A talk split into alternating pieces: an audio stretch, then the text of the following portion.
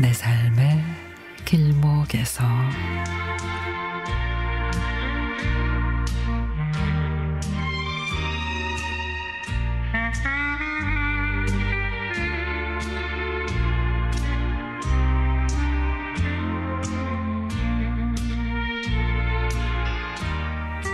어린 시적의 시절의 추석을 떠올리면 가슴 속에 까닭 모를 그리움과 이유 없는 설렘이 가득 차오릅니다.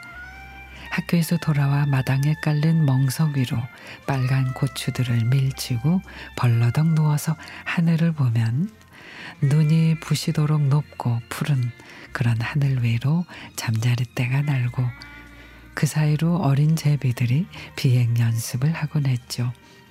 아, 이제 며칠만 지나면 추석이다. 새 옷도 한 벌 얻어 입을 수 있는 데다. 각종 과일과 떡, 고기를 마음껏 먹을 수 있다는 설렘도 있고 무엇보다도 늘 농사에만 매달렸던 엄마가 며칠이라도 집에서 부엌 일을 하시는 것까지 너무 좋았습니다. 그런데 어느 해 추석을 앞둔 며칠 전부터 태풍 예보가 있었습니다. 추수를 앞둔 시골은 별을 베고 난 논에 가을 김장 배추를 옮겨 심어야 했기 때문에 태풍 때문에 벼들이 쓰러지면 그해 농사는 다 망치는 거였습니다. 추석을 하루 앞두고 부모님은 벼 베는 기계를 구하느라 정신이 없었는데 하지만 모두 서둘러 벼를 베는 바람에 마을에 한두 대 있던 기계는 계약도 예, 약도 기약도 할 수 없는 그런 상황이 되고 말았습니다. 결국 나의 오랜 기다림과 설렘과는 상관없이 추석날 아침에 큰 태풍이 오고 말았습니다.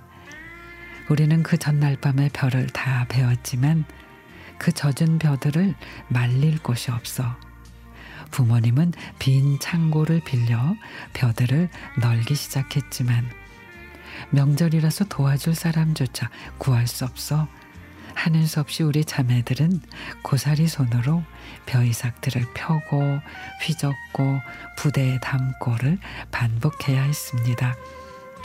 근데 다음 날 아침 햇살이 너무나도 눈이 부시게 햇살이 부셨습니다.